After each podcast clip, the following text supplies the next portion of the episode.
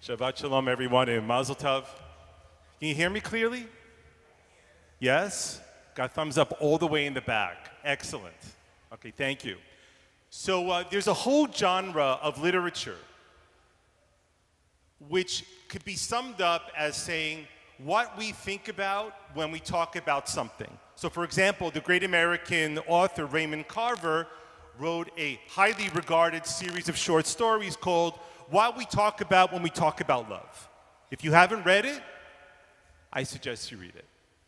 There was another book that was written about 10 years ago by Franklin Foer called uh, What We Talk About When We Talk About Anne Frank. And all of this genre is essentially to suggest what we already know. And that is, often when humans talk, we don't always communicate what we mean. Not surprising, because we get into fights with each other all the time because we don't understand the intentions behind the things we say. I say one thing, you understood it as something else, you get upset, and then I have to explain what I actually meant. And for the record, you probably know not to do this. If you really have something important to say to somebody, don't text it. And even better, don't even call the person up. Best, make an appointment to see them, like what humans used to do about 10 years ago, and talk to them face to face. So this morning, with the few moments that I have, I want to add my contribution to the genre of what people talk about when they talk about something. So this morning, I want to talk to you about what Jews talk about when they talk about the Holocaust. What ignited this idea in my mind, because I actually wanted to talk about something entirely different this Shabbat morning, but of course the news always gets in the way, was in the middle of this past week the president of the Palestinian Authority was in Germany. His name is Mahmoud Abbas. And Mahmoud Abbas suggested clearly that the Holocaust, the way it's represented, is a lie. And as a result, the Jewish world exploded. For that record, by the way, you should know that diminishing the impact or distorting the historical truths of the Holocaust in Germany is a criminal event. And a criminal investigation has been opened up by the federal prosecutor in Berlin. The Germans take Holocaust very seriously.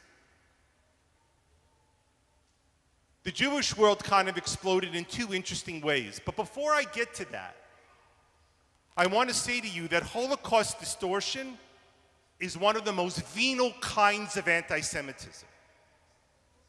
And the way that you could probably best understand why it's so venal is to, to, is to try to suggest the following concepts. If someone was the victim of a violent assault, God forbid, and then the perpetrator or others came to them and said, you know what? That didn't happen. You weren't attacked. You weren't raped. It never happened. The impact and damage it has on the victim is unique. Because when you deny someone the truth of what they've suffered, it's a double injury. They've not only suffered the crime of what was done to them, you're then denying them the understanding that they're deserving of justice of what was done to them.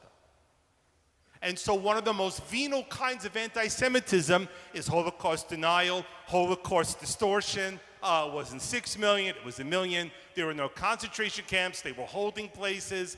Most of the people who died died from typhus, they weren't murdered. The lies go on and on and on. For the record, the Holocaust is de facto the most researched historical event in the history of humanity. I can drop the microphone and walk off right now.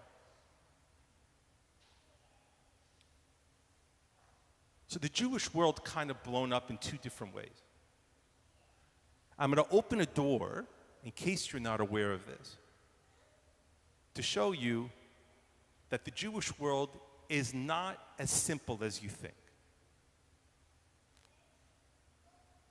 In the English media, particularly in North America,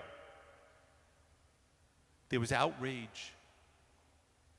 You could hear on Twitter and on news reports, newspapers online, you could hear the writers screaming through the words. This is all written, by the way. You can hear them screaming. And then in Israel, there was disgust as there was out of Israel.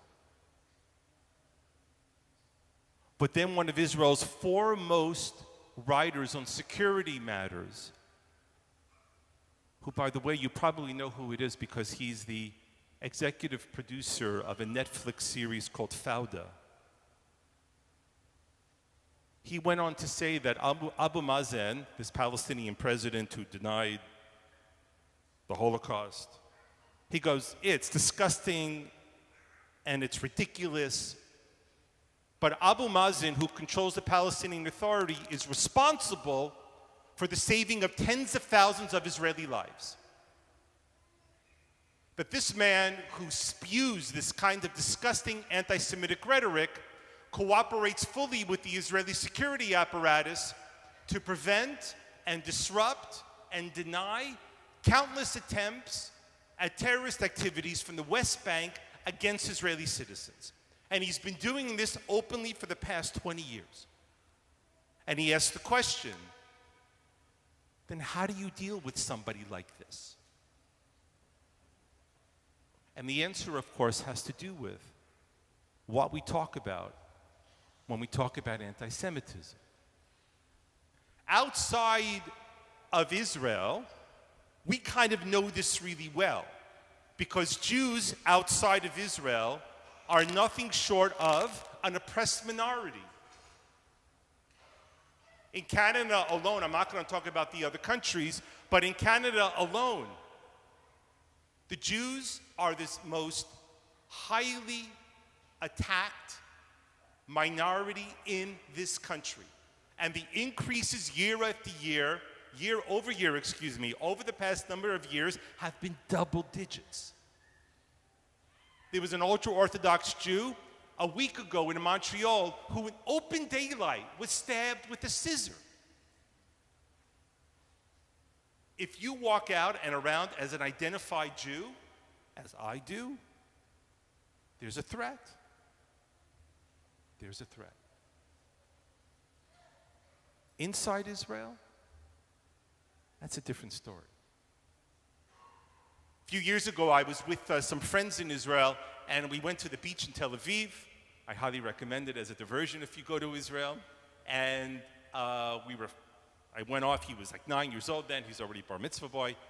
We were floating in the water, and all around us on the beach, and as we were floating in the water, there were French-speaking people everywhere. And he says to me, "Why are there so many French-speaking people here?" And I said to him, because all the French Jews have left France. Because five or six years ago, there was a horrible attack on Charlie Hebdo, and then the attack on the kosher supermarket, and there were previous attacks against that, and being Jewish in Paris and in France is a lethal occupation. And many French people have stayed in France, but they have bought apartments and they have sent their children to live and study in Israel. And I said to him that it is anti Semitism that has chased the Jews out of France and out of England for that matter. And you know what he looked at me and he said? He said, Maza antisemut. He said to me in Hebrew, What's anti Semitism? To live in Israel is not to completely understand the impact of what it means and what it is to experience anti Semitism. I'll share another story with you. This one is much older. It's about 20 years ago a member of this congregation had taken a sabbatical to Israel. And he was an avid photographer. And he's talking to someone in the photography club that he's in. Once again, he's in Israel for the year. And this guy says to him, This Israeli says, You should go see so and so because he's a phenomenal photographer. So, anyway, he makes an appointment to go see him. The guy warmly welcomes him in. He shows him his, his photography collection and all the time lapse photos that he's done.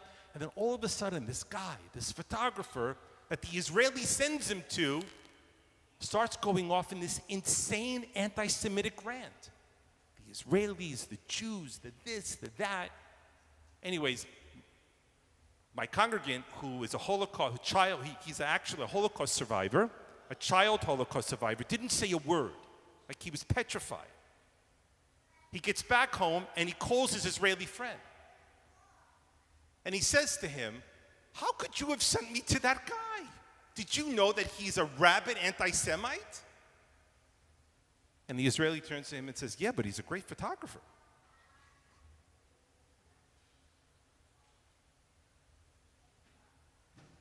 One of the things that we can certainly understand is that there are two ways of looking at a problem. Outside of Israel, when we face anti Semitism, we express outrage because we are terrified.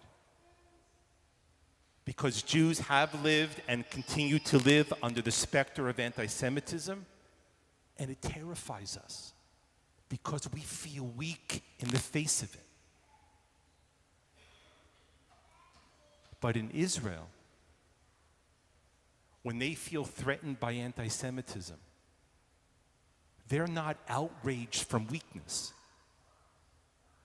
They're alarmed to defensiveness. It should be no surprise to us that the parting words of the Torah portion for this morning, which is filled with this cauldron of threats and ideas of what would happen to the people of Israel if they weren't faithful to God's covenant, is the argument or the idea that the Jews would be dispersed throughout the world and they would be rendered helpless. That only outrage would be our tool to face the threats of the world. It's no longer the case. And so I want to just share with you one last idea, and that is uh, we're about almost 50 years marking the Yom Kippur War, which is a seminal moment in Israeli history. This past week, Amy Palanter, who was one of the commanders of six tanks that were on the Golan Height Ridge overlooking the Syrians, six Israeli tanks in what became known as the Emek HaBacha, the Valley of Tears, held off an entire division of Syrian tanks, 182 tanks. If those tanks had broken through, Israel would have broken because Israel, at its widest point, is only 12 miles wide. He passed away this on Wednesday, actually, of this past week. And his legacy and his generation's legacy is a reminder to us that in the face of threat, we respond not with outrage, but with strength. Shabbat Shalom.